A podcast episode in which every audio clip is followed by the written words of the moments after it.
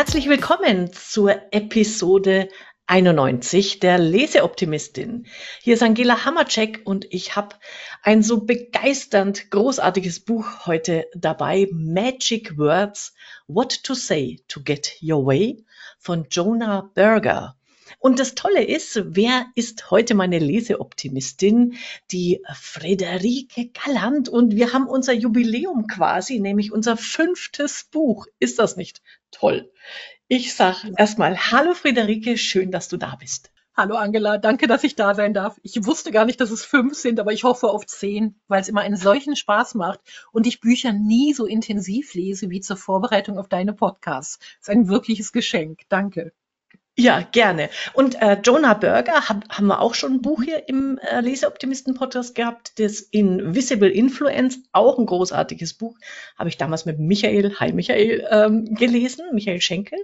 Ja, und da steckt ja so viel drin. Und Friederike, du bist ja, ich sage ich mal, die Meisterin der Sprache als äh, was Europameisterin in Rhetorik, ne? Was machst ja. du alles mit Sprache, dass du auch sagst, dieses Buch ist so toll und großartig? Naja, mein Ziel ist ja immer, Menschen mit Sprache zu überzeugen. Entweder, dass sie mich buchen oder vermittelnd, indem ich für andere Reden schreibe oder anderen zeige, wie sie überzeugen durch Sprache. Und da ist natürlich so ein Buch, was mir lauter kleine, große und generelle Tipps gibt. Und ich würde sagen, Tipps ist hier das falsche Wort, was wirklich Muster erklärt, was einfach tiefer geht. Das ist für mich grandios. Denn jeder dieser Hinweise ist für mich was, womit ich arbeiten kann. Das, ja, ja. ich kann es gar nicht besser sagen. Und das andere ist halt, weißt du, Rhetorik, das ist ja mein Thema. Rhetorik ist eine Erfahrungswissenschaft. Aber dadurch, dass die Amerikaner und jetzt eben auch hier unser Autor Jonah Berger dazu forschen und die Forschung dazu zusammenfassen, wird eben jetzt aus der Erfahrungswissenschaft auch eine experimentelle Wissenschaft. Und das hat natürlich dann auch eine andere Fallhöhe im Sinne von Glaubwürdigkeit. Es ist einfach toll, wenn ich sagen kann, das hat man nachgewiesen und nicht sagen muss, ich glaube daran, Sie müssen auch daran glauben. Deshalb ja. fünf ja. Sterne. Ja, genau. Also fünf Sterne kann ich äh, dick und fett unterstreichen. Was ich auch an dem Buch so unfassbar spannend finde und fand. Das mhm. erste ist also die Bücher, die wir schon gelesen haben. Impact, ähm, Never Split the Difference, Difference, Connect, sind ja auch, auch Themen, die sich mit Sprache auseinandersetzen, mit Einfluss nehmen über Sprache. Und diese Bücher haben aus meiner Sicht eher immer so die Vogelperspektive, ne? also so die mhm. erklären das Konzeptionelle an den Dingen. Und in dem Buch geht's richtig in die Tiefe. Also richtig ins Detail. Und wo ich voll fasziniert bin davon, ist ja, mit was für einer Akribie diese Studien durchgeführt werden. Was du schon gesagt hast, ne? also linguistische Forensik kann man sagen, ja. wo, die, wo es ein eigenes Tool gibt, also wo man hunderttausende Millionen von Dokumenten damit füttert und dann tatsächlich nachweislich als Ergebnis rauskommt in den Studien, was wie wirkt und funktioniert. Eigentlich ist das ganze Buch insofern auch ein perfektes Beispiel für Data Storytelling. Alle, die im Job sind, sagen immer, Daten kann man keine Geschichten draus erzählen. Hohoho. Jona Berger lacht sich tot, weil Daten erzählen Geschichten. Und das sieht man hier ganz deutlich. Und sie erzählen eben nicht nur Geschichten, sondern sie bringen klare Nutzanwendungen. Klare, präzise Verhaltensweisen, Muster, nach denen man vorgehen kann und die dann Erfolg bringen. Was gibt Schöneres? Ja. Und kanntest du eigentlich diese Linguistic Inquiry and Word Count, also das Tool, was der da verwendet? Das Tool kannte ich nicht. Ich wusste, dass es so etwas gibt und man hat ja schon sehr lange damit experimentiert, dass man aber eben inzwischen die E-Mail-Datenbestände eines gesamten Unternehmens nehmen kann, um sie dann auf die Person runtergebrochen mit der Vergle Verbleibszeit im Unternehmen zu vergleichen oder dass man damit Webseiten analysieren kann, auch wieder mit dem Ziel zu gucken, wie lange sind dann diese die Sprachverwender, die Schreiber Beit machen die Beiträge in diesem Forum, wie stark bringen die sich ein, wie sehr drückt sich Verbundenheit mit einer Gruppe durch die besondere Verwendung von Sprache innerhalb dieser Gruppe aus. Das ist natürlich mega. Mir fällt gerade im Kopf, habe ich so im Hintergedanken, Hintergedanken, dürfen wir das in Deutschland überhaupt? Aber wir, wir benutzen ja jetzt nicht den einzelnen Datensatz. Wir sind einfach glücklich, dass es irgendwo Menschen gibt, die sowas nicht zustimmen mussten, die man einfach benutzen konnte, weil es eben wertvolle Erkenntnisse sind, die vielleicht bei dem einen oder anderen endlich dazu führen, dass er sein Sprechen ernster nimmt. Das ist ja das, was ich so schwierig finde. Wir haben da eigentlich ein Tool, das könnte Florett, Machete, äh, ich hätte jetzt bei einer Maschinenwehr gesagt, das will ich am Valentinstag nicht sagen, sagen wir mal Streichelmonster und ähm, vierjähriges Kind sein, also egal was du brauchst, um motiviert zu werden, das hast du in deinem Instrumentarium, um damit andere zu überzeugen, aber es wird halt meist benutzt wie eine stumpfe Axt. Ja. Und dieses und zeigt dir, dass du für jede Situation ein Tool hast. Und es kann es eben auch beweisen. Ich finde, nach diesem Buch kann man sich einfach nicht mehr wehren, an seiner Sprache zu arbeiten. Das kommt mir natürlich sehr entgegen. ja, genau. Super. Ähm, wenn wir schon einmal noch über an der Sprache arbeiten reden, muss ich einen Wermutstropfen hier den Zuhörerinnen und Zuhörern mitgeben.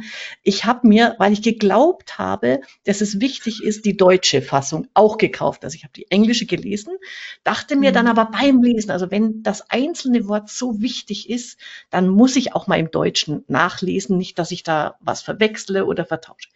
Die ist so schlecht. Also ich sag selten Schlechtes über Bücher, aber die Übersetzung ist so lieblos und Ach, ohne, also wirklich kauft sie nicht und tut, nicht tut euch an, sondern so viel Englisch versteht jeder, dass man dieses Buch gut lesen ja. kann. Nur ein Beispiel, ne? Das war auch der Moment, wo ich mir die gekauft habe. Ein Kapitel, ein Unterkapitel heißt Ditch the Hedges. Es hat ja aber was mit Sprache zu tun. Wörtlich übersetzt heißt es einfach ähm, die Hecke ähm, abschneiden, so ungefähr. Ne? Mhm. Das übersetzen die auch so. Also, äh, sie haben äh, Verzichte auf Heckenausdrücke. Da dachte ich mir, okay, das hilft mir jetzt nicht weit. Und es zieht sich so durch dieses Buch. Also es bringt keinen Mehrwert. Insofern, äh, schade, schade, lest das Englische. Ja, er hat eine schöne bildreiche Sprache, da ist die Übersetzung schwieriger und wenn man das nicht kongenial macht und das heißt eben manchmal auch nachdichten, dann ist die Übersetzung einfach nicht gut. Ich finde aber, Angela, ich glaube, das stimmst du mir zu, es lohnt sich trotzdem das Buch zu lesen, auch wenn man eigentlich auf Deutsch unterwegs ist und auf Deutsch kommuniziert, weil eben viele der Dinge so grundlegend sind, dass man sie gar nicht mit einzelnen Worten übersetzen muss. Ja, Ganz genau. Also wirklich diese englische Version des Original lesen unbedingt. Man kann so viel rausziehen, so viele Erkenntnisse. Er hat ja das Buch in sechs ähm, große Kapitel gegliedert. Und wir hatten ja. uns im Vorfeld ja überlegt, wie reden wir über das Buch und also wir könnten jetzt das ganze Buch besprechen, alle Tipps da drin und alle ähm, Ideen sind so großartig. Wir haben uns versucht, versucht, ähm, auf ein paar ähm, Highlights aus unserer äh, Leseerfahrung eben äh, zu konzentrieren. Und ich habe mir mal so auch drei bis fünf äh, Tipps mitgebracht, du ja auch. Und wir gehen mhm. einfach so mal durch die Kapitel durch und reden über unsere Highlights. Und das erste ähm, Kapitel ähm, heißt ja Activate Identity and Agency, also dieses, hey, wie kriege ich jemanden dazu, sich zu identifizieren mit einem Thema und auch Selbstverantwortung zu übernehmen. Hast du aus diesem Kapitel was mitgebracht oder soll ich gleich mit meinem loslegen? Also ähm, ich habe nur mir eins gemerkt, die Entscheidung zwischen du und sie muss man je nach Zweck der Kommunikation strikt trennen. Ich hätte früher aus dem Gefühl heraus gesagt, dass du ist näher und deshalb zu bevorzugen, wenn der Klient, wenn das Gegenüber das zulässt. Das ist tatsächlich falsch. Ich fasse es mal so zusammen, Angela, und du korrigierst, wenn ich falsch liege ich würde so zusammenfassen, je mehr meine Fachkompetenz und je weniger meine Empathie gefordert ist, umso wichtiger ist es, das Sie zu verwenden, damit es auch nicht vorwürflich klingt. Wenn ich zum Beispiel im Kundenservice arbeite, dann nehme ich das Sie. Aber wenn es um persönliche Beratung geht, dann nehme ich das Du. Und das sollte man wirklich strikt trennen. Das Du am falschen Ort, gerade wenn man Expertise benutzt, heißt, dass das Gegenüber sich herausgefordert fühlt, die Dinge persönlich zu nehmen. Und das möchte man natürlich, wenn man Rat gibt, überhaupt nicht. Könnte im Deutschen tatsächlich ähm, noch schwieriger sein als im Englischen, weil bei uns ja noch die anderen Bedeutungen dazukommen. Aber als Reminder dazu, darüber wirklich vorher klar nachzudenken, fand ich sehr gut. Ja, und das darf man als, an der Stelle auch nicht verwechseln mit unserem wir duzen jemanden oder siezen, Ja. sondern sprechen wir jemanden aktiv an. Ähm, Sie haben vergessen, den Müll rauszubringen oder du hast vergessen, den Mhm. Müll rauszubringen, dann ist es der Vorwurf.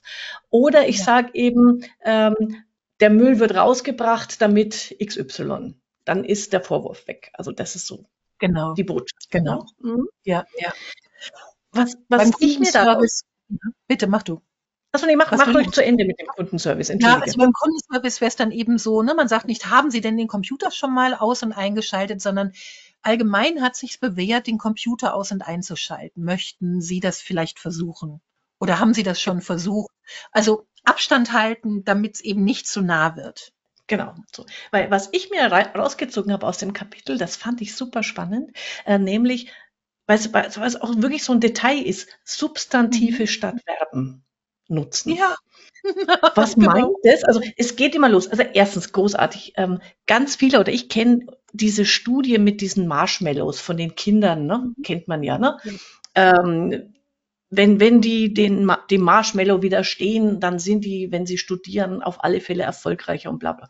Mal äh, dahingestellt, dass diese Studie auch viele Kritiken bekommen hat, weil wer wurde untersucht und mit welchem Bias, egal. Was aber für mich neu war, ist, es gibt in Stanford einen eigenen Kindergarten, der als Forschungslabor für genau solche verhaltensökonomische Experimente genutzt wird. Und in Amerika stehen alle Schlange, damit sie ihre Kinder dort in den Kindergarten äh, schicken dürfen. Das fand ich schon mal so, hat jetzt gar nichts mit dem Buch zu tun, aber es war ein, so ein schöner ähm, Nebeneffekt vom Wissen der Bing, heißt auch Bing Kindergarten. Also, äh, und da kommt es her, dass man, dass sie festgestellt haben, wenn ich zum Kind sage, hey, ähm, kannst du mal das Zimmer aufräumen? dann ist das weniger wirksam, als zum Kinder, Kind zu sagen, hey, du bist doch so ein toller Aufräumer. Willst du nicht in dein Zimmer gehen? Also dieses aus einem Verb ein Substantiv machen, weil, und das, also das Schöne an dem Buch ist, wenn man es dann liest, denkt man sich, das ist so offensichtlich. Wieso bin ich da nicht selber drauf gekommen? Und es- Ich würde mir das so- merken. Ja, das ist so Mhm. klar. Und ich würde hier vorschlagen, sich das unter dem Begriff Etikettieren zu merken, weil das Mhm. einfacher ist.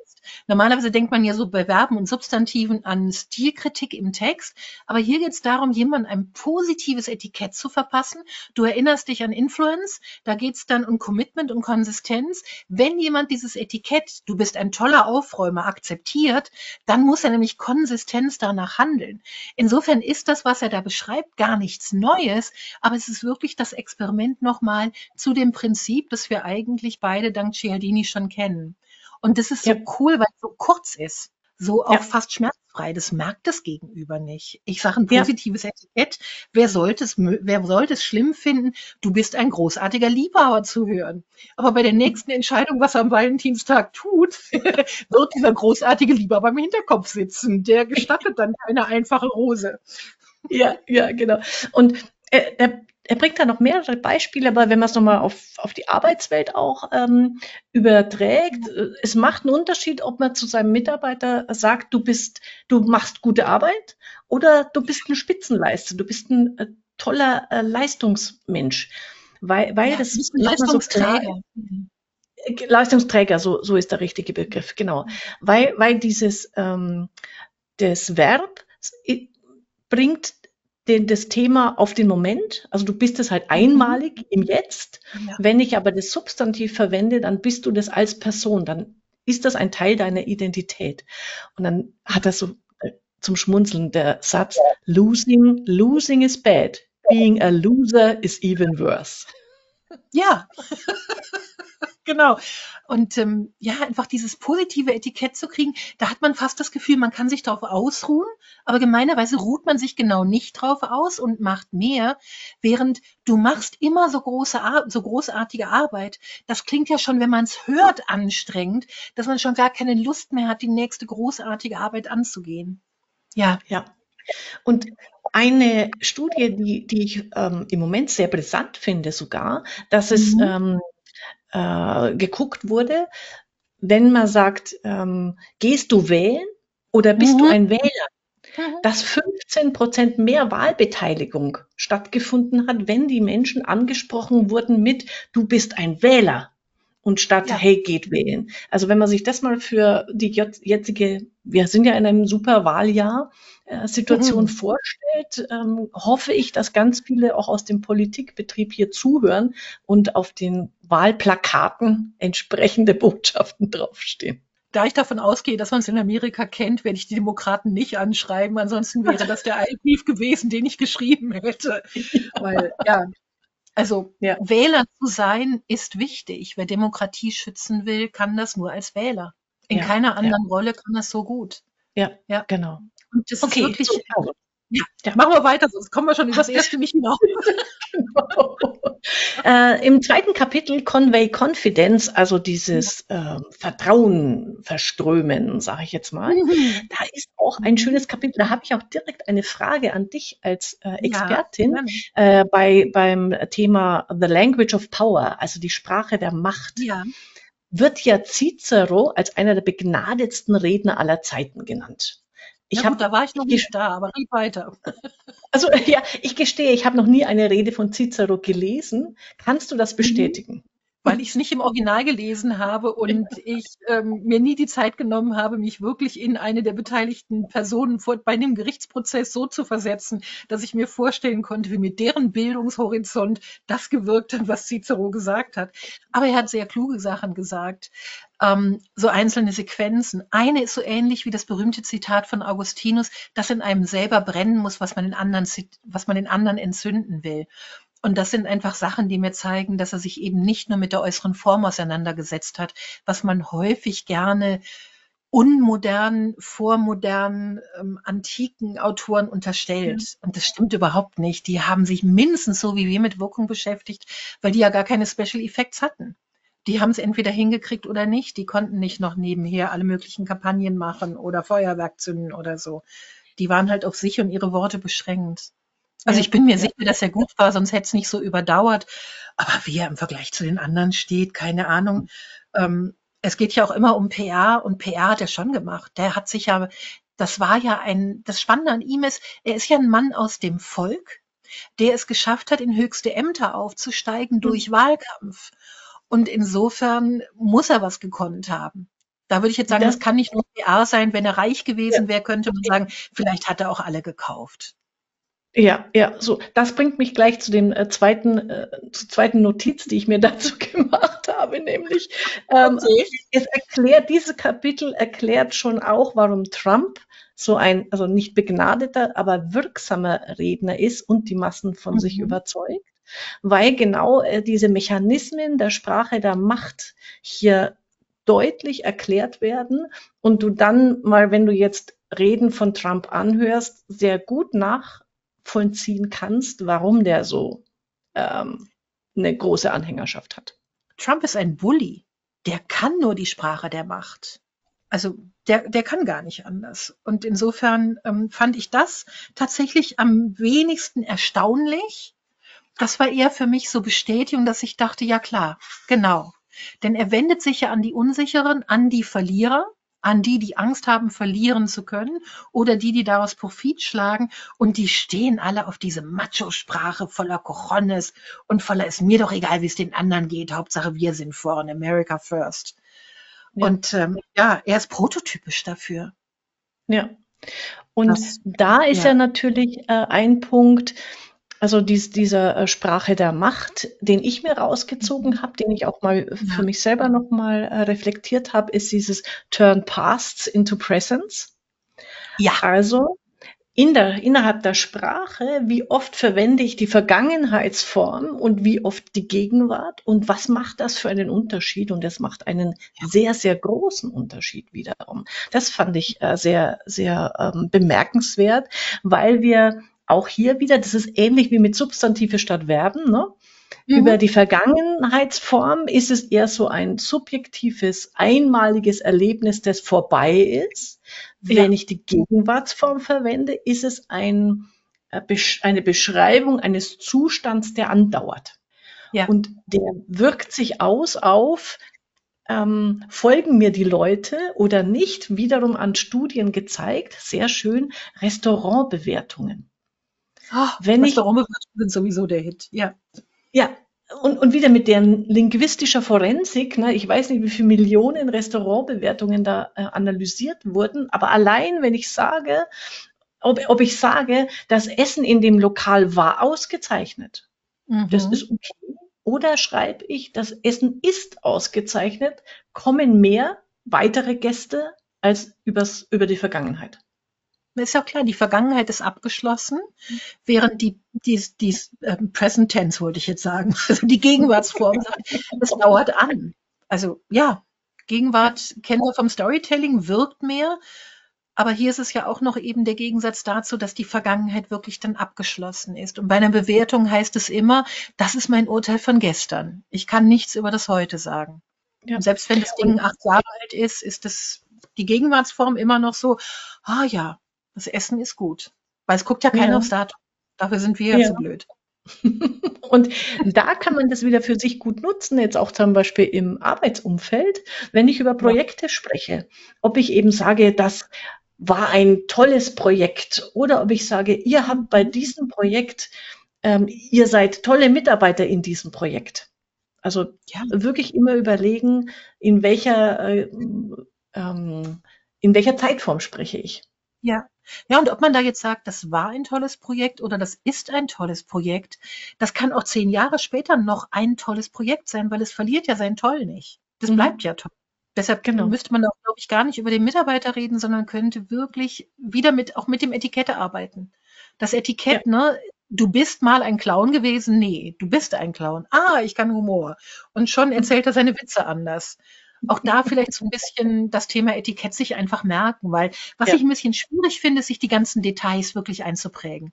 Insofern ist gut, wenn du so für dich die Merkposten hast, wo du denkst, ah, das will ich anders machen. Und mir hilft es immer, wenn ich so, ja, so, so lustige, halb, halb komisch gemeinte Etiketten dafür finde. Und in dem, in den beiden Fällen ist es für mich die Etikett, das Etikett. Ja, du, ja, ja. Das ist Mhm. Ja. Hast du aus dem Kapitel noch, ähm, wo, ist da dein, dein Tipp? Ja, ich habe mich sehr gefreut. Alle Rhetoriktrainer und alle Toastmaster der Welt fangen irgendwann an, Diskurspartikel, ich erkläre gleich, was das ist, Diskurspartikel zu zählen. Diskurspartikel sind Worte, Lautäußerungen, die eigentlich keinen Wert haben, die keine Bedeutung haben, aber die ein Gespräch strukturieren. Also wenn ich zum Beispiel nachdenke und das anzeigen will, dann kann ich sowas sagen wie, ähm, genau, dieses ähm. Aber wir kennen das ja alle, wenn davon 20 vorkommen, dann möchten wir töten. Und hier ist eben ein Beispiel drin, da beseitigt die Frau ihre Diskurspartikel und sie hat 30 Prozent bessere Conversion Rates, also 30 Prozent mehr Verkäufe. Da würde ich doch sagen, es könnte sich endlich lohnen, die Earth loszuwerden. Auf und das würde mich sehr freuen. Ja, ich habe schon ähm, Workshops äh, gekauft, die ich nicht benutze, weil die Lehrenden so viele Öms und Äs benutzen. Kann ich gut verstehen. Das wird dann der Partikelfilter der Sprache. Ja. ich habe Diskurspartikel noch nie gehört vorher, den Begriff. Übrigens, übrigens ich ja. weiß nicht, ob du sie kennst. Ich muss an dieser Stelle liebe Grüße an Irmeli ausrichten. An die habe ich auch die, gedacht. Die Finnin, äh, eine großartige Trainerin. Ich habe mal eine Stund, Stunde mir bei ihr gegönnt. Es war so herrlich. Also auch mit ihr ein Humor und ein Lachen und die Art, wie sie spricht und wie sie einem das Ö und M und so weiter. Sie ist ja die Öm-Abtrainerin, nennt sie sich genau. auch. Also ganz hervorragend. Da habe ich an sie gedacht, äh, als ich mich über dieses. Absolut zu empfehlen. Zwei Stunden extra Irmeli buchen und die Sache und dann noch eine Woche üben. Das hilft, ja. Da hilft sie mit WhatsApp-Unterstützung. Sie hat inzwischen sogar eine Co-Trainerin. Das Thema wird also inzwischen hm. doch ernst genommen. Ja. ja. Auch von den Leuten, die buchen, da gibt es mehr, ähm, buchen und dann ist es, ist es erledigt. Ich ja. kann wirklich nicht verstehen, warum Menschen sich das antun. Die müssen doch sehen, dass irgendwann der ganze Saal da sitzt und Strichlisten macht.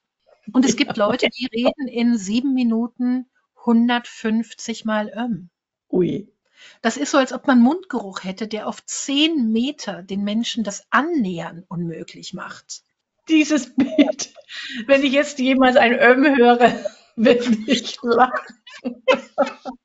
Wirst du es dann riechen? ja, genau. Das wäre dann, dann wär's, statt Partikelfilter, dann wäre es das Odol der Sprache. Wenn man schon no, sprechen heute. Sehr gut. Wir sollten auch langsam ein Buch schreiben, wo wir diese Erfahrung mit den Büchern tun. Genau, das Odol genau. Sprache. Ja, wundervoll. Ja, das dritte Kapitel. Auch mhm. wieder super schön. Also ich weiß nicht, wie viele Bücher und in wie, wie vielen Büchern ich ja schon zum Thema die richtigen Fragen stellen äh, Tipps ja. bekommen habe.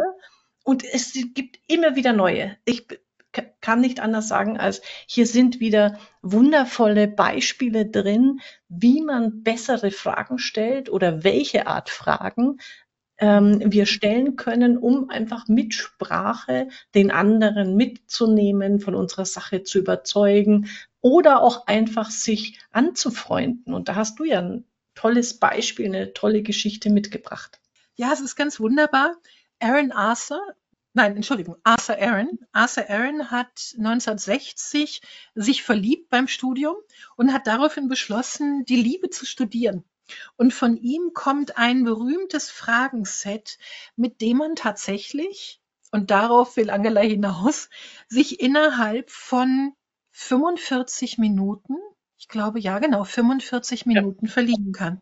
Drei Blöcke auf 15 Minuten, abwechselnd stellt einer die Frage, abwechselnd antwortet erst der eine, dann der andere auf die Fragen.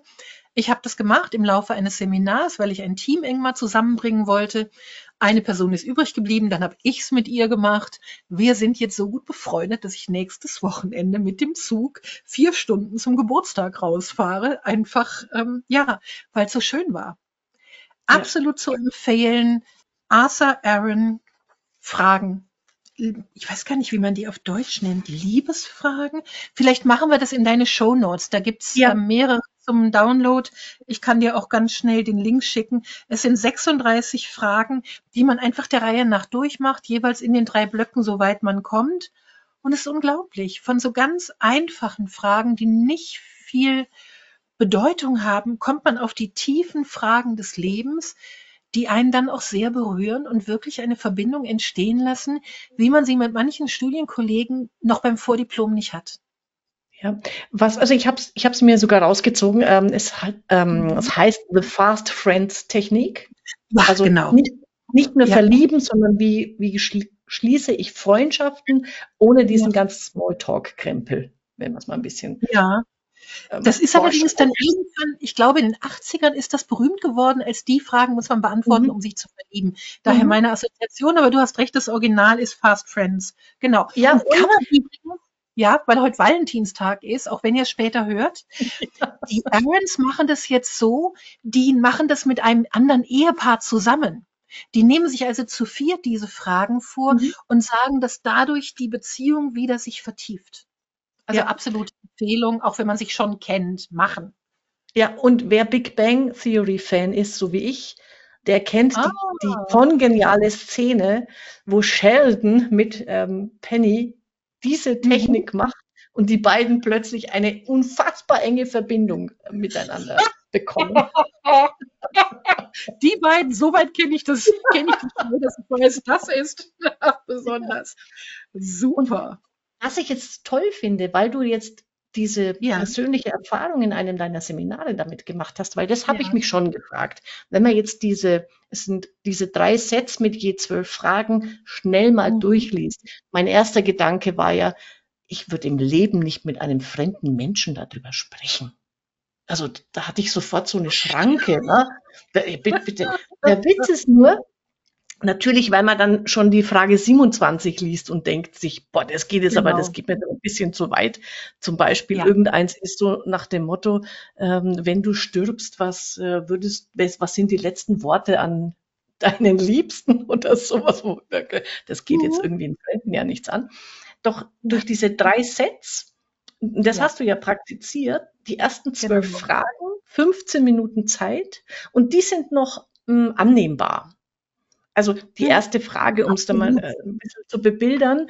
Ähm, wenn du die Wahl hättest, irgendwen auf der Welt, wen würdest du dir gerne mal zum Abendessen einladen? Mit wem würdest du gerne mal beim, beim Essen reden? Äh, tot oder lebendig, egal. So, und das sind das sagt ja ganz viel über meine Persönlichkeit aus, wen ich mir da auswähle. Und die, in diesen 15 Minuten kommt man ja auch gar nicht durch alle zwölf durch, ne? Nö, aber man kommt schon, also wir haben es immer jeweils so bis zur 10 ungefähr geschafft. Wir waren Ja. sehr schnell. Das Ja. passte ganz gut. Ich bin ja auch eher eine Schnelle.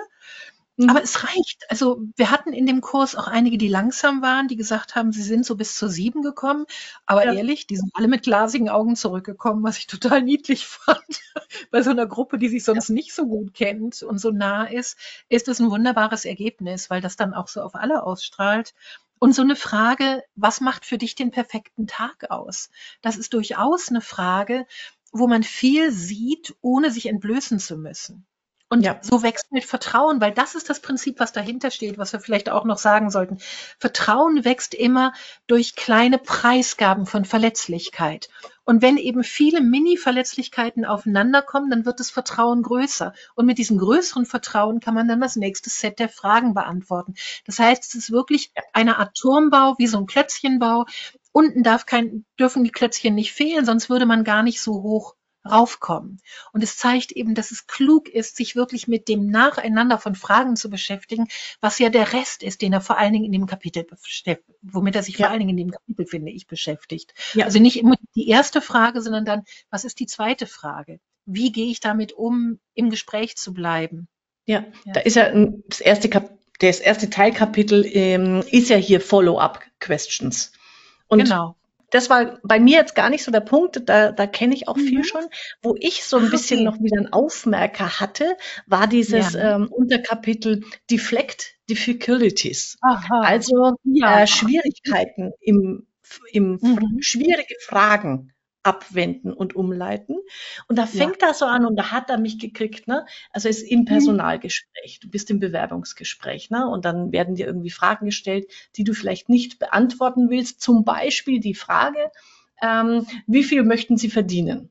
Dann bist du, dann weißt du ja als Mitarbeiter, du kannst nur verlieren. Wenn du jetzt dein Gehalt nennst, dann äh, verkaufst du dich vielleicht zu hoch oder unter Wert oder was auch immer. Wenn du Ja. sagst, will ich nicht sagen, bist du der Depp. Ne? Ja. Dann so. Also wie, so steigt er ein und ich denke mir, ich, jetzt will ich wissen, jetzt will ich es wissen. Wie geht er damit um? Macht er dann natürlich erst zum Schluss, also er baut die, er ähm, steigert da die Spannung und erklärt es einfach so schön, dass er sagt, wenn es mal schwierige Fragen gibt, die du nicht beantworten willst, ist immer eine gute Methode, eine Gegenfrage zu stellen. Allerdings nicht irgendeine. Also wenn ich, wenn ich auf die Frage, ähm, wie viel ähm, möchten Sie verdienen, antworte, was hatten Sie denn heute zum Mittagessen? Ach, um Gottes Passt Willen. nicht so gut. Sondern eine Frage parat zu haben, muss man halt über so ein Gespräch vorher gut nachdenken. Aber wir wissen ja, dass solche Fragen kommen. Eine pa äh, Frage, die in dem Zusammenhang passt, parat zu haben. Und der Beispiel ist dann die Auflösung. Die Frage könnte an der Stelle heißen, ah, Sie möchten wissen, wie viel ich mir als Gehalt vorstelle. Können Sie mir etwas mehr über die Gehaltsspanne für diese Stelle erzählen? Finde ich ähm, total spannend, dass wir da auch mal über mit Rückfragen, passenden Rückfragen aus für uns unangenehmen Situationen rauskommen. Ja, und ich finde, er hat da toll ähm, eine Frage jetzt auch gefunden, die nicht sagt, was hat denn der Vorgänger auf der Position verdient? Was verdienen denn gleichba- vergleichbare Positionen in anderen Abteilungen? Sondern er fragt nach der Range. Das heißt, es gibt noch so ein bisschen Wiggle Room. Da habe ich jetzt das Gefühl, wenn ich da Zahlen sage, sehe ich nicht so schlecht aus. Stimmt natürlich nicht. In der Verhandlung verliert immer der, der als erster die Zahl nennt. Also ist es den schwarzen Peter weitergeben, aber nicht auf eine Art, wo der andere eigentlich sofort abwinken muss und sagen muss, darüber reden wir nicht.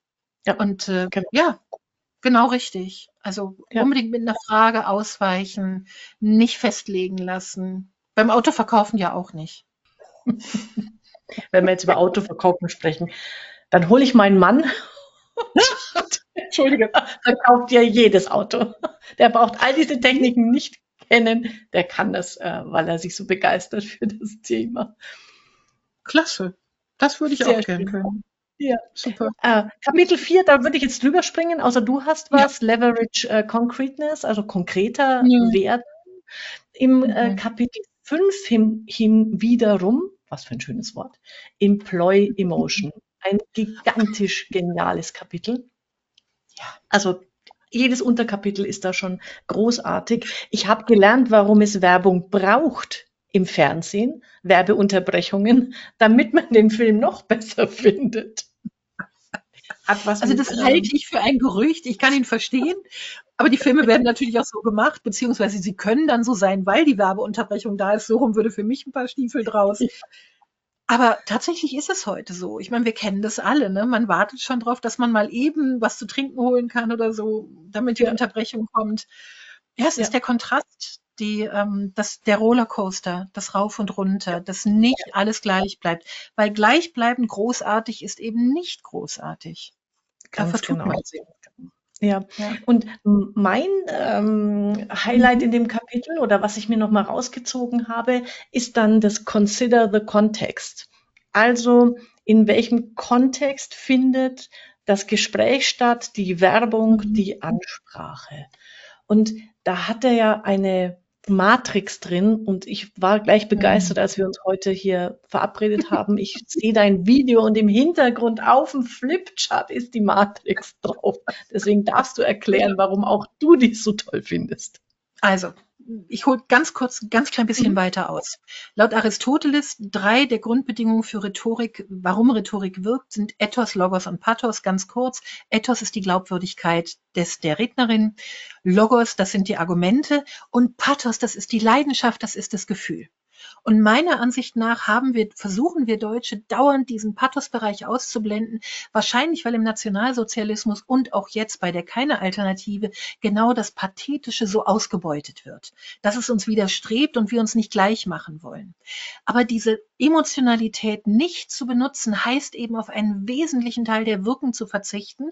Darüber spricht das Buch, zeigt dann auch auf, wie man es besser machen kann.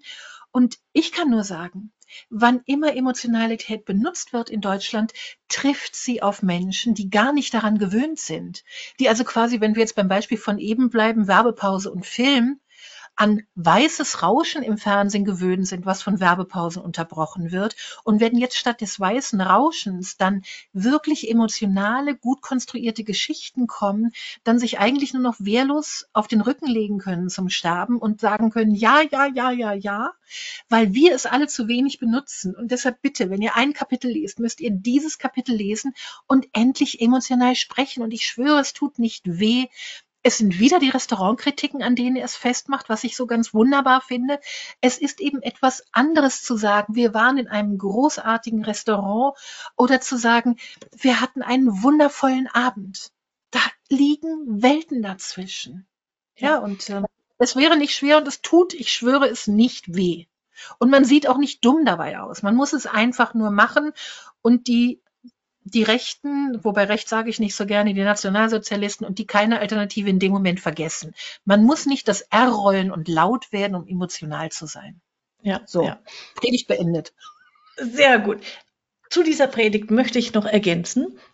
Die ja. Matrix, die er da bringt, das war nochmal ja. ein neuer Aspekt, der mir so nicht bewusst war. Also auf dem, auf der einen gebe ich, gebe ich dir völlig recht, diese emotionale Ansprache zu nutzen, auch sich mal von den Begriffen mhm. her zu überlegen, welche Wörter verwende ich. Also fantastisch und äh, hervorragend, außergewöhnlich. Mhm. Und dann macht er aber nochmal einen, eine Besonderheit auf, nämlich, dass wir natürlich hingucken, in welchem Kontext verwenden wir hochemotionale Sprache und, und Adjektive und in welchem. Kontext passt es möglicherweise auch mal nicht. Und da macht er ja die Unterscheidung, dass jetzt bei, er nennt es hedonistische Genüsse, also so dieses mhm. ähm, Essen gehen, schöne Kleidung, also alles, was man schön anfassen kann, ähm, ja. da lohnt es sich über ähm, hochemotionale Sprache und Begriffe nachzudenken und die zu verwenden. Wenn ich aber eher in den praktischen Bereich gehe, und da ist mir klar geworden, mhm. wenn, wenn Steuerberater eben auf auf ihre Webseite schreiben, ich liebe Belege, dann würde man das eher belächeln, weil das ja. passt nicht zum ja. praktischen Thema, das der Kunde, der angesprochen werden will, erwartet. Und da ja. eben eher, also natürlich keine negativen äh, besetzten Begriffe verwenden, sondern positive mit weniger um Emotionalität. Also eben so dieses, ähm, das etwas ist nützlich, erreichbar, praktisch, einfach. Also da diese Unterscheidungen in der Matrix macht er das ja. Hohe Emotionalität oder niedrige Emotionalität, positive ähm, Bedeutung, negative Bedeutung. Und in dem Schema kann man sich dann raussuchen, welche Begriffe passen bei mir in die Ansprache des Kunden oder meines Gegenübers besser hinein. Genau. Wenn man sich die Matrix einmal aufmalt, ist ein ganz einfaches Kreuz. Oben ist hohe Emotionalität und niedrige. Und dann gibt es links das extrem Negative und rechts das extrem Positive. Wenn man anfängt, seine Lieblingsworte da einzutragen, dann merkt man schon, wie man das normalerweise orchestriert. Und dann kann man einfach gucken, ob man eben statt des, wir machen das korrekt, sagt, es ist leicht für Sie.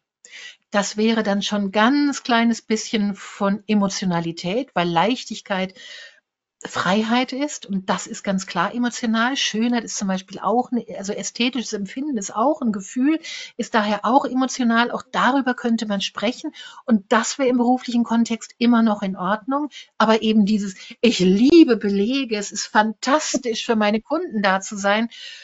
Wenn da schon die Amerikaner Probleme haben, ganz ehrlich, dann würde ich das für Deutsche überhaupt komplett ablehnen. Ja, genau. Da hat man das Gefühl, dass man bei versteckte Kamera ist, wenn man sowas hört. Ja, ja, genau. Und da gibt's einen schönen Satz, den habe ich mir rausgeschrieben, weil er, Ah, er bringt auch wieder aus dem, aus dem Kundenservice so ein schönes Beispiel, wie wir besser im Kundenservice Gespräche führen, an mhm. welcher Stelle wir welche Art der Emotionalität ausdrücken. Und da sagt er, don't just solve, also wir sollen nicht einfach nur dieses Problem lösen für den Kunden und Mhm. aber auch nicht and don't just connect. Also wir müssen jetzt auch nicht nur einfach eine Beziehung aufbauen und sagen, ach, du bist ja, ja so lieb und Friederike und so ein toller Mensch und so weiter, sondern es, das bist du natürlich, also bitte. ähm, wichtig ist es, first connect, also die Beziehung aufbauen, then solve und danach die Worte ja. zu verwenden. Das finde ich einen ganz tollen Anwendungstipp, auch wenn er jetzt, wenn wir mal über was sehe ich kritisch reden, da muss man schon üben mit sich und seinen Gesprächen und seinen Worten. Das ist jetzt nichts, wo man sagt, jetzt, ha, jetzt habe ich das einmal gelesen, zack, kann ich's. Nein, also ich finde, wenn man gelernt hat, seine Worte zu kontrollieren. Wenn wir raus sind von, ich habe so viel Angst, ich kriege ja kaum ein Wort raus, dann kann man anfangen, sich immer wieder eine dieser Sachen vorzunehmen und zu gucken, wie passt das in meinen täglichen Kontext. Und dann kann man sich eine Stufe nach der anderen erarbeiten. Das wäre mein Vorgehen. Und da bin ich mir sicher, wird man an jeder der Stufe sofort Erfolgserlebnisse haben, weil wir ja eher auf eine unausgebildete, ungeschützte Publikum treffen. Die ja. sind ja noch nicht äh, so vorbereitet wie bei manchen anderen Sachen. Weißt du, ich meine, früher war es so, wenn es da ein Giveaway gab, also im Supermarkt gab es was geschenkt, dann sind alle hin und haben sich das geholt. Das macht heute kaum noch einer, weil wir alle irgendwo beigebracht gekriegt haben, dass wenn wir sowas tun, wir danach auch mehr kaufen, als wir wollten. Ich habe es gerade erst gestern erlebt im Supermarkt, du glaubst es nicht. Da steht eine und lässt Tomaten probieren Dosentomaten. Ich habe nicht gedacht, dass das geht. Die hat die Dosentomaten probieren lassen. Dann ist er ins, zum Regal, hat sich das extra zeigen lassen, wo die Dosentomaten stehen und ist bei ihr zurück und hat seinen Einkaufswagen vorgezeigt. Gucken Sie mal, wie viel ich gekauft habe. Weil er zwei bis Dosen Tomate auf Weißbrot gegessen hat. Die sind gut, ich kenne sie, aber trotz alledem, das Verhalten war unglaublich. Bloß da sind die meisten ja noch, weißt du, die meisten von uns würden, denen würde das nicht passieren. Die würden von Anfang an die Tomaten nicht probieren, weil sie wüssten, sonst würden sie sich genauso verhalten. Aber bei diesen sprachlichen Mitteln, da hat doch keiner eine Ahnung. Sehr schön. Deshalb lohnt also, es sich umso mehr. Ja, ja, genau, wunderbar. Ich habe noch abschließend ähm, einen mhm. Tipp aus dem letzten Kapitel Harness Similarity, also wie stellen ja. wir Gemeinsamkeit her und gleichzeitig mhm. aber auch immer im Unterkapitel ähm, und wann lohnt es sich, äh, Unterschieden, äh, unterschiedlich. Ach, das ist auch cool. Das sind die E-Mails. genau. Und du hast es schon angesprochen und da war ich ja, also mehr als 10 Millionen E-Mails haben die in einem mittelgroßen Unternehmen durchleuchtet mit dieser ähm, linguistischen Forensik. Und weil ja, und das fand, deswegen hat mich auch das ähm, Kapitel sehr angesprochen, weil es einsteigt mit, Organisationskultur ist ja ganz wichtig heutzutage. Wie schaffen wir es, eine starke Kultur aufzubauen? Die Motivation der Mitarbeiter, die Identität der Mitarbeiter mit dem Unternehmen äh, zu erhöhen.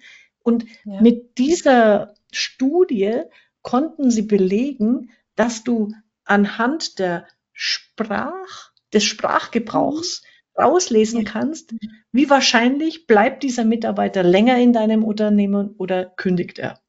Das ist ja faszinierend, um es mit Herrn Mr. Spock zu sagen. Ja, wer sich dem Sprachduktus der Firma anpasst, bleibt dabei. Die, die bleiben, sind auch tendenziell sowieso schon näher im Sprachduktus. Das heißt, die scheinen sich wohler zu fühlen. Und wer sehr niedrig anfängt, der arbeitet und sich hocharbeitet, der ähm, ja, geht halt trotzdem oft. Der macht es bis zum bestimmten Punkt, merkt dann, dass er nicht rankommt und gibt auf. Und die, die gefeuert werden, sind die, die sich nicht verbessern. Und ja. für mich ist nur da so ein bisschen die Frage nach Henne und Ei. Bei denen Quittern, weißt du, die erst besser werden, da ist die Frage, werden die an einem bestimmten Punkt vielleicht nicht abgeholt, wo man äh, rückkoppeln müsste, wir sehen dein Bemühen? Oder ähm, haben die sich bemüht und finden dann was Besseres, wo sie einfach besser reinpassen? Ich glaube, dass diese Untersuchung so ein bisschen auch Hinweis darauf gibt, es gibt tatsächlich einen Fit, also eine, eine Passgenauigkeit für ein Unternehmen. Und wenn die so gar nicht da ist, dann kann man zwar versuchen, sich zu verbiegen, aber wird im Zweifel doch es vorziehen, wenn möglich, ein Unternehmen zu finden, wo der Fit besser ist. Das war da für mich die Frage. Das kann die Untersuchung nicht beantworten, weil die keine Interviews nee. mit den Leuten gemacht haben. Nee. Aber ganz klar ist, die, die ähnliche Sprachmuster benutzen, von Anfang an werden dann immer mehr so. Also es gibt so eine, ein, ein Einwachsen, ein mit dem Unternehmen sich noch ja, man, man wächst noch näher an das mhm. Unternehmen heran. Und immer wenn man das wahrnimmt, dann kann man vielleicht, das ist vielleicht ein Schluss, den man als, als Arbeitgeber oder Teamleiter für sich draus ziehen kann. Die, die das machen, das sind die, die tendenziell bleiben. Da lohnt es sich ja. also noch mehr zu investieren. Die, die von Anfang an kein guter Fit sind und auch keine Verbesserungen äh, zeigen, da wird wahrscheinlich nichts helfen. Also ja. müsst, auch das äh, wäre zu hinterfragen. Da geht ja. die Untersuchung nicht weit genug. Ja, und was man an der Stelle natürlich sagen kann, das ist jetzt mhm. kein Tool, das im normalen Unternehmeralltag eingesetzt Nein. werden kann. Ich kann ja nicht einmal im Jahr meine linguistische Studie machen und dann gucke ich bei den Mails äh, von der äh, Kollegin, ob sie auch noch die Sprache trifft oder nicht und dann kommt sie zum Personalgespräch und ich sage dann, du, äh, Friederike, also die letzten fünf Mails, die du geschrieben hast, da stimmt doch was nicht, was ist los? das wäre, ja, das wäre, das wäre schon ziemlich unglaublich. Aber wenn ich jetzt Mails bekomme und immer wieder das Gefühl habe, da stört mich was, da habe ich so mhm. wie einen Stein im, im Schuh, wenn ich das lese, ja. dann sollte ich vielleicht, wenn es möglich ist, ich weiß gar nicht, ob man es darf, mir doch den Schriftwechsel mal angucken und mal sehen, wie sieht es aus. Weil ähm, Weißt du, in der Kommunikation haben wir ja die Tendenz, einander zu spiegeln, aufeinander zuzugehen. Jetzt kann sich das Unternehmen im Zweifel nicht auf den einzelnen Mitarbeiter zubewegen, also wird es normalerweise der Mitarbeiter machen. Tut er das nicht, dann gibt es zwei Gründe dafür. Entweder er kann und will nicht oder er ist im Moment verhindert und da wäre dann zumindest die empathische Frage, läuft alles im Moment? Wie geht's Ihnen? Ich habe das Gefühl, in letzter Zeit da müsste man dann gucken, wie man das wirklich verpackt. Aber ich würde nachfragen. Weißt du, wenn jemand eine tolle neue Signatur hat, also ich habe eine Freundin, die schreibt im Winter immer, das habe ich mir dann abge abgeschaut auf Englisch, warmest. Wenn es hier so kalt ist, man keine Lust hat, draußen zu sein, wenn mir dann jemand so wie ein Kaminfeu Kaminfeuer entgegenstrahlt, warmest, dann denke ich immer, ist das wunderbar. Aber genauso könnte jemand ganz einfach ja auch sehr lieblos viele Grüße oder so mhm. schreiben, wo ich genau weiß, das ist gegen alle Regeln, das ist gegen alles, was ja. wir sonst machen. Und wenn ich da eine Änderung wahrnehme, dann spätestens sollte ich fragen. Oder wenn jemand es immer noch weiter beibehält, obwohl wir eine Signatur haben, die es ganz anders vorgibt oder so. Ja. Ja, ich glaube, Aufmerksamkeit ist wahrscheinlich das, was man so an praktischen Nutzen für sich am meisten daraus ziehen kann. Ja, dass man sich weiß, dass man das Gefühl hat einen Grund. So, ja. oh, dieses Buch. Wir sind schon wieder mit unserer Dreiviertelstunde durch, mehr oder weniger. Ich Furchtbar. weiß nicht, ob wir es als, als Cliffhanger mhm. zum Lesen machen. Es gibt ja noch ein Abschlusskapitel, äh, Double Falsehood, also die doppelte Falschheit. Und da wird erklärt, und ich fand es einfach so begeisternd, ähm, mhm. nämlich, was hat Shakespeare mit der Rückzahlung von Darlehen gemeinsam? Habe ich mir notiert. Ich weiß es nicht mehr. Entweder ich muss es jetzt auch lesen oder du verrätst es. Ich verrate es dir, damit auch die Zuhörerinnen und Zuhörer einen guten Abschluss haben. Also du hast ja schon gerade eben bei, bei diesem E-Mail-Beispiel äh, gesagt, du hast ja mhm. von Sprachmustern gesprochen. Und, ja. und tatsächlich ist ja eines der großen äh, Rätsel der Germanistik immer wieder, ist dieses Stück von Shakespeare ja oder nein? Also da gibt es mhm. immer wieder so, ja. ein neues Stück taucht auf, es wird behauptet, es ist von Shakespeare. Und mhm. ähm, wie beweist man jetzt, ist es oder ist es nicht? Und auch ja. hier wieder mit dieser forensischen Linguistik haben die, und da gibt es eben eine, einen äh, anderen Schriftsteller und, und mhm. Theaterschriftsteller, in, in, zu dieser Zeit, ich habe jetzt den Namen vergessen, und dann wird immer geguckt, wer ist es jetzt von dem oder ist es von Shakespeare? Und mhm. dann konnten die nachweisen, ja. einfach indem sie die ganzen Stücke der beiden ähm, germanistisch-linguistisch untersucht haben, welche Art der Sprache verwendet der eine mehr und der andere weniger oder anders. Und damit können die, also ich sag mal mehr oder weniger zu 100 Prozent, zu 99 Prozent eindeutig sagen, ist das Stück von Shakespeare ja oder nein durch die Wortwahl und, und die Häufigkeit und in welchem Kontext. Mhm. Und das Zweite, was, was hat es dann mit den Darlehensnehmern zu tun? Wenn man deren Sprache untersucht, welche Worte sie verwenden, kann, man den Rückschluss darauf ziehen, wer ist jetzt, ähm, wer zahlt wahrscheinlicher seine Raten zurück und wer nicht. Also mit diesem Tool, das sie da angewendet haben. Faszinierend. Großartig, ja. Ja, es ist einfach, wenn man genügend Datenmengen hat und kluge Fragen stellt, kann man unglaubliche Sachen herausfinden. Mhm. Ich fand noch spannend, die, ähm, wenn wir jetzt schon beim Abschluss sind, dass mhm. es ja auch noch ein Kapitel zu Rassismus gibt, wo man ja. ganz klar eben auch wieder sieht, auch die, die sich okay verhalten, zeigen trotzdem häufig in ihrer Sprache noch Rassismus. Ja. Dass ja. es einfach so was Tiefes ist, was man wo man sich selbst dauernd überprüfen muss. Das war für mich das, was für ich für mich daraus geschlossen habe, was vielleicht ja, das allerpraktischste und Beste ist. Ja, man kann richtig. das niemand beurteilen, aber man sollte sich dessen einfach gewiss sein. Genau. Und das vor allem nichts, sich selbst immer wieder reflektieren. Das ist für mich ja. einfach auch eine wichtige Botschaft. Sich innerlich mal selber zuhören immer wieder und gucken, wo habe ich da meine sprachlichen hm, Ausrutscher oder, oder ja. einfach Potenzial, wo ich sage, hey, wenn ich da sauberer bin, wenn ich mir vorher Gedanken mache, wenn ich das für mich einfach mal reflektiere, dann bin ich einfach wirkungsvoller in meiner Sprache. Und ja. darum geht's ja auch an der Stelle. Ja, immer wieder in den Vergleich zu gehen. Also auch die Frage, wie red ich mit einem jungen, vielversprechenden Mann, haha, und mit der Mutter von drei Kindern, die den Wiedereinstieg will das sind ja überall dieselben Dinge, dass unser Kopf dann bestimmt, wie wir mit denen sprechen. Und da stellt sich einfach oft die Frage, ist das angemessen? Rassismus ist da für mich ein Beispiel. Also einfach mehr reflektieren. Das ist im letzten, glaube ich, das, wofür ich dem Buch am allerdankbarsten bin, dass ich wieder gesehen habe. Es lohnt sich, über die Kleinigkeiten nachzudenken, wieder neue Sachen auszuprobieren, weil es noch so viel ungehobene Schätze gibt. Sehr, sehr schön. In diesem Sinne sage ich Danke, das war ein ganz tolles Gespräch wieder und das ist natürlich ein sensationelles Buch, Friederike, und das wird nicht unser letztes. Ich bin so froh, dass wir beides zusammen gelesen haben. Nein, ja. wie gesagt, ich hoffe ja mindestens auf zehn. Ja, hast du noch fünf Minuten Zeit? Ja. Dann mache ich jetzt was äh, im Off, aber wir nehmen es mit auf und mein Mann entscheidet, ob er, ob er das äh, abschneidet. Ja. ja, sehr schön als ich ja diese deutsche Übersetzung ge gekauft habe und mich so geärgert habe, ne, dachte ich mir, ja. was, 22,90 Euro. Boah, das hätte es nicht gebraucht. Dann habe ich aber mhm. gedacht, na ja, wie viel gibst du eigentlich im Jahr aus für Bücher, für solche Managementbücher? Was habe ich denn in meiner Buchhaltung stehen? Jetzt ich bin gespannt, ich weiß nicht, was, ich habe 2023 2100 Euro für Bücher ausgegeben die ich gelesen habe, zum größten Teil, man, manche schlummern noch, aber 175 Euro im Monat, wenn man es im Schnitt nimmt. Ja. Da habe ich die Assoziation gehabt, ich bin ja quasi die Shopping Queen der, der Managementbücher.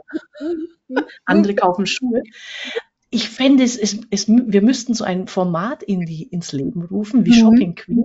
Müssen wir uns überlegen, wer mhm. der Part von mhm. Guido ist, wo sich so Buchliebhaber gegenseitig besuchen ihre Ja. Schätze zeigen und dann muss immer, ist immer die Aufgabe, eine wird losgeschickt in die in den Buchladen und muss ein Buch finden, das die anderen vier nicht kennen. Das wird unmöglich sein. Bei den Leuten, die ich denke. Ich stelle mir das so schön vor. Ich stelle mir die Sendung so schön vor, wenn man dann zu Hause vor dem Bücherschrank der anderen Shopping Reading Queen steht und dann sagt, oh, der Flaubert, oh, schau mal, wie schön.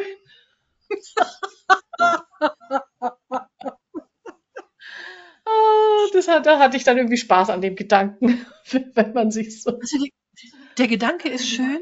Mich erinnern deine Zahlen dran, als ich mein erstes Rhetorikseminar gehalten habe, bin ich danach zur wissenschaftlichen, nein, zur Kiepert.